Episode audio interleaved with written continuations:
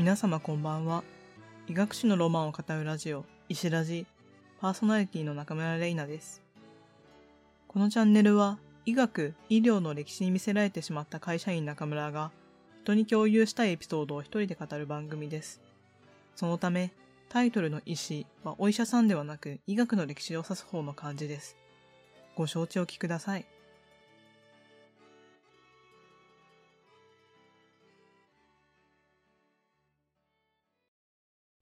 早いものでもう4月も中旬なんですけど、あの、私、ヒノキ花粉のアレルギーで、残念ながら、今、ピークです。なので、ちょっと、アレルギー症状と戦いながらの収録になり、聞き苦しいところもあるかと思いますが、えー、何卒温かい目で見守っていただけると幸いです。まあ、そんな調子で収録をしてまいりますが、えー、今回は前回の最後で話した通り、えー、まさかのメソポタミア神話会が医学史のラジオで独立するということになりました。まあもともと、えー、実は次のネタとして、医療の神様とか、医療の聖人と呼ばれる人たちをまとめてみようかなというふうにはあのネタとして考えていて、まあそれこそね、アスクレピオスとか、なんかオールスターズ的な感じで古代の神々まとめられたら面白いなと思ってたんですけど、で、それを先に決めていて、えー、メソポタミアの台本を書きながら、そういえば医療の神様、あの、エジプトとかギリシャにはいるけど、メソポタミア神話もいるんだっけと思って、で、そのあの、メソポタミアの医療の文献を調べるついでに、えー、神話を調べてみたという経緯です。メソポタミア神話って今まで本当に勉強したことがなくって、まあ、それこそあのギルガメシュ女子史を世界史で習ったくらいだったんですけど、まあ面白いっていうね。なんか古代の神様ってみんなこうなんかなっていうふうに 思ったりもして、まああのみんなこうっていうか、むしろこっちが元祖っていう説すらあね、ありますけど、うん、なんかギリシャ神話を読んだ時と同じような気持ちになったっていうのと、まあ、あと、純粋にシュメール人の信仰の感覚とかもすごい面白いなと思ったんですよね。なので、あの、まあ、今回医療の話、ほとんど出てこないんですけど、まあ、あの、メソポタミア神話について語るっていう機会もなかなかなくて、まあ、多分今回終わったら戻ってくることないんじゃないかなって思ったんで、まあ、せっかくの機会に、えー、今回勉強したことを喋ってみようかなと思います。まずメソポタミア神話の全体像についてですが、あの、そもそも一言でメソポタミア神話といってもすごい歴史なんですよ。まあ、考えても見てほしいんですが、文明3000年続いてるって前回言いましたよね。今から3000年前の日本ってまだ縄文時代なんですよね。なんで、その縄文時代から今までぐらいの時間をかけて語り継がれた神話っていうのがメソポタミア神話なんですよ。その間ずっと全く同じストーリーが語られるわけがないというか、やっぱり途中でね、変わってしまうのが、あの、物語というもので、なので、まあ、これが唯一の正解というメソポタミア神話の物語はないんですけれども、まあ、一方で、えー、面々と受け継がれている土台みたいな、これがメソポタミア神話だよねっていう、まあ、土台みたいなのがあるそうです。で、その始まりはやっぱりシュメール人で、まあ、最初は口伝えだった可能性もあるので、まあ、正確な始まりはわからないんですけれども、少なくとも、えー、紀元前29世紀頃に始まる初期王朝時代には、もう物語が現れていることが分かっています。でその初期王朝を滅ぼしたのがアッカド人だったわけですが、このアッカド語とシュメール語は言語系統が違うので、普通ならここでシュメール神話が途絶えてもまあおかしくないというか、まあ、途絶えなかったにしてもだんだんこう、ね、あの、語る人が少なくなっていて忘れ去られる可能性も十分あったんですが、これ初めて知ったんですけど、実はアッカド人とシュメール人の間にはもともと交流があって、その友好関係を築いてたらしいんですよ。そのため、アッカド人はシュメール人の神話を継承した上で、さらに独自の要素を加えて、より洗練された物語の体系に発展させたという、まあ、受け継がれ方をしています。なんかこういうアッカド人とシュメール人もともと仲良かったっていうのね、世界史で教えてくれたらいいのになって思いますけどね。なんか教科書にただ征服されたって書かれてるだけよりもなんかちょっと熱いものがあるっていうかね。まあ、それは教科書を作る方々に、まあ、お願いするとしてですね。えー、神話の話で言うと、その後、まあ、メソポタミアの地には、その後どんどんアムル人とかエラム人、カッシート人、ヒッタイト人っていうのが、え、どんどん国家を築いていくんですが、そこにも、え、神話は引き継がれていったことで、え、結果的に3000年にわたる神話の体系が出来上がることになります。で、最初で言ったようにですね、それぞれの国家で結構編集が加えられるので、完全な一つのストーリーというのがあるわけではなくて、最高神ですらその時々の国家によって変わるらしいんですよ。例えば、初期王朝時代、シュメールの初期王朝時代には、えー、まあ、大気や嵐を司る天候の神様エンリルが、まあ、事実上って言っていいのかな？一番こう信仰を集めたあの神様だったんですけれども、これがバビロン第一王朝になると、もともとシュメールの神話ではあんまり目立たないポジションだったバビロンの守護神マルドゥクが国家神として祀られるようになります。まあ、こういう、なんだろう、今まで目立たなかった神様の地位が上がるっていうのを、なんだろうな、その、時代が違う似たような神話で考えると、あれかな、ギリシャ神話とローマ神話ってね、あの、結構神様が統一視されるというので、なんか比べられることあるかなって思ったんですが、まあギリシャ神話とローマ神話だと、あの、ゼウス、AKA ユピテルが最高神なのはまあ一緒ですよね。でも、例えばあれかな、なんかアレスという、えー、まあ、戦争の神様がギリシャ神話にいたと思うんですが、アレスはね、一応主要メンバーなのに、ギリシャ人から不評だったらしいんですよ。まあ性格があんま良くなくて それがね、ローマに行くと、あの、マーズっていう、えー、やっぱり戦いの神様で、あの、火星のね、元になっている神様ですけど、なぜかね、ローマの建国者、ロムルスとレムスの父で、あの、だから、建国者の父親にまで昇格してすごい人気だったらしいんで、なんか、そういう感じなのかな違うかな違う、違うか。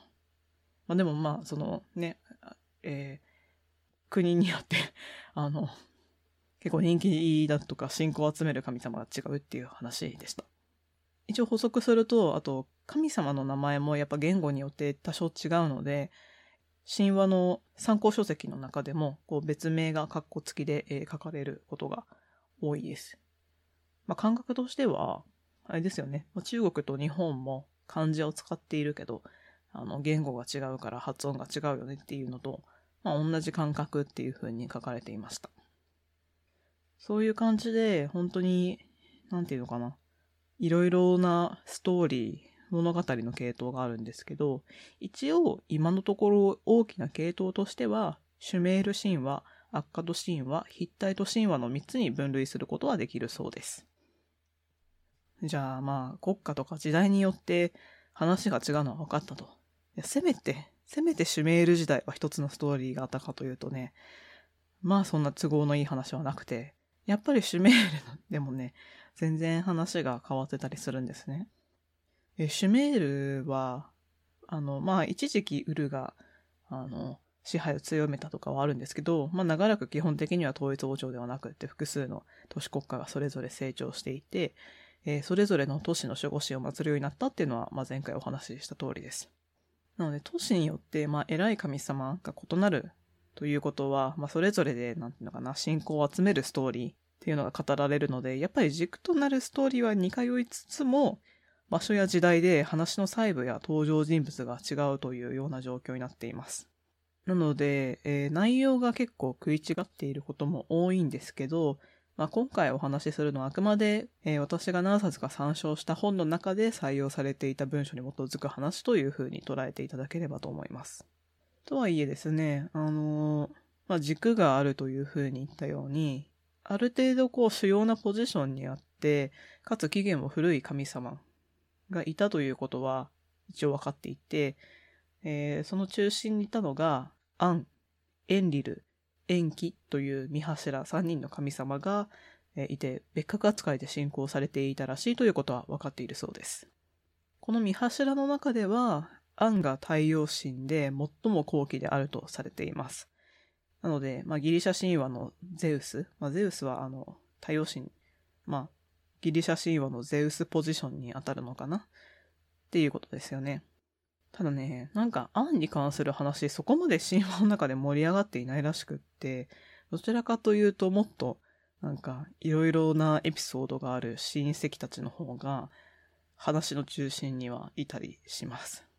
えー、その代表例が、エンリルとエンキで、彼らは、あの、アンの息子たちなんですけど、なんかね、割ととんでもない男エピソードがあったりするんですよ。例えば あの、ね、息子エンリルが、アンの妻で、だから自分の母親ですよね。自分の母親と交わるんですよ。なんか、ね、そんな話どっかで聞いたなって感じですけど、それで生み出されたのが人間っていうストーリーがあって、それによって、まあその神々の交わりによって人間がその神とは別の存在として生み出されたので、えー、まあ、神々に代わって人間は様々な労働を行うものと位置づけられたというふうに信じられているそうです。でそういう、えー、人間は神々に奉仕するものだという信仰の、まあ、感覚というのかな。それをもたらす別のバージョンのあの人類創生神話もあって、これ話してると全然医療にたどり着かないんですけど、ちょっとね、あの、面白いんで話すと、別バージョンだと、例えば延期神とニンマフ女神っていう、えー、話があって、エンリル関係ないバージョンなんですよね。こっちだと、えー、もともと展開では、あの人間がいない頃は、下っ端の神々が労働していたらしいんですね。でも、ある時、こう、天地が創造されて、えー、どんどん神々が増えていくんですよ。だから人口が増えるというか。そこで何が必要になってくるかっていうと、その増えた分の食料が必要になってくるんですよね。食べて、神様も食べていかなきゃいけないと。だから仕方なく神々は自分たちで畑を耕したり、運河を掘ったり、生活物資を手に入れようとするんですけど、だんだんと、こんなブラックな環境を耐えられるかっていう あの、下っ端の神々から不平不満が上がるようになる、なるんですよ。どうにかしてくれと。そこで、えー、知恵の神延期は、神々に代わって労働に重視させるやつを作ってやるかということで、えー、粘土から人間を作ったというふうに言われています。この話をね、この間友達としたんですけど、そのせいで人間が今こんな大変な思いしてるから、あの、ロボット開発されてるのってそれじゃない？っていう、なんかね、笑い話になったんですけどね。なんか、やっぱある程度の労働量を超えてくると、別のものにやらせようとするみたいな発想が神様と一緒なのかもしれないっていう話をね、この間したんですけど、まあそれはそれとして、まあシュメール人はですね、あの捉え方が違っていて、えー、自分たちは神に奉仕する存在であると。神のために働いているというふうに信じていたそうです。まあそのどのストーリーを採用するにしても、まあ、メソポタミアの人々、まあ、シュメールの人々をはじめとして、その神話を信じている人からすると、まあ、人間は神の重木、使えるものなんですよね。だから、その神様って恐れ敬う存在であって、もう個人的な願い事をするなんてもう恐れ多いことなんですよ。そんなもう、私のお願い事を聞いてくださいなんてもう言えないと。でもやっぱり人間を助けてほしい時があると。ね、私も学業の神様にすがったりした記憶もありますけど、あの、やっぱり何とかしてほしいと。なんか、守ってほしいって思うんですよね。そこで生み出されたのが何だ、何だったかっていうと、個人心信仰なんですよ。個人心っていうのは個人の神様という意味です。えー、この個人心っていうのは、あの人間一人一人についてくれる守護神で、それこそ王も庶民もみんな、まあ、それぞれで信仰していたらしいんですよ。ちょっとどこまで個人的に自由に選べたかまではちょっと今回調べられなくって、例えば、OK だとある程度政治的な配慮があったらしいっていうのは分かったんですけど、まあそれでもその個人の立場とか願いによって選択されていて、例えばこう商人だったら商業の神様を守護神にするとか、そういう自由度はあったらしいので、まあ、都市神に比べると結構あの、自由、身近な存在なのかなという感じでした。で、どういう神様が個人史になるかっていうのがちょっとこの後のポイントにもつながるんですが、なんか通説では比較的地位が低い神という説があの、今まで有力だったみたいです。先生によっては、あの、地位の高い神を個人視している記録も見つかっているので、あの、そうとは限らないというふうに主張されている方もいらいらっしゃったんですけど、まあ、いずれにしても、その国家や都市のその守護神、最高神よりは身近な存在、普段から自分を守ってくれる存在っていうのは結構間違いなさそうでした。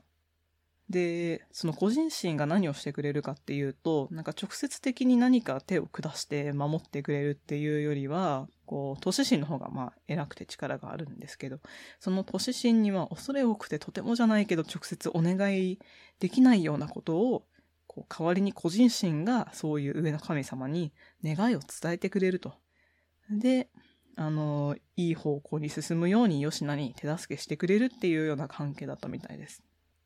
だから、なんか護衛兵になってくれたりとか、体の調子が悪い時ホームドクターみたいな感じになってくれて、ああ、これあの神様にちょっとお願い事しないってなったら、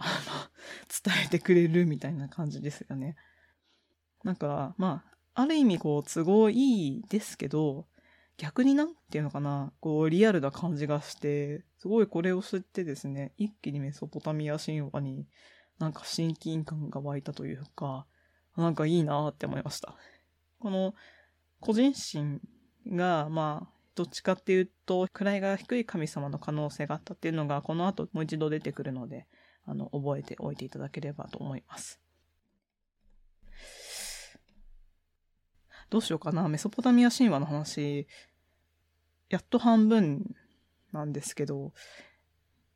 あのね、前回30分になったのちょっと反省してるんですよね。ちょっとですね、ごめんなさい、医療の話何にもしてないんですけど、一旦、一旦切らせてください。あの、ちょっと試み、まだあの、あの、どういう感じで更新していくかなど、いろいろこう検討しながらなので、今回は短めに、あの、聞きやすい長さでアップロードしていくっていうのをちょっと試させていただこうと思います。ということで、えー今回メソポタミア神話の、なんというか前提みたいな、その感覚というのをお話しした上で、次回、えーメソポタミア神話における医療の神様についてお話をさせていただこうと思います。それでは、今回の石ラジはここまで。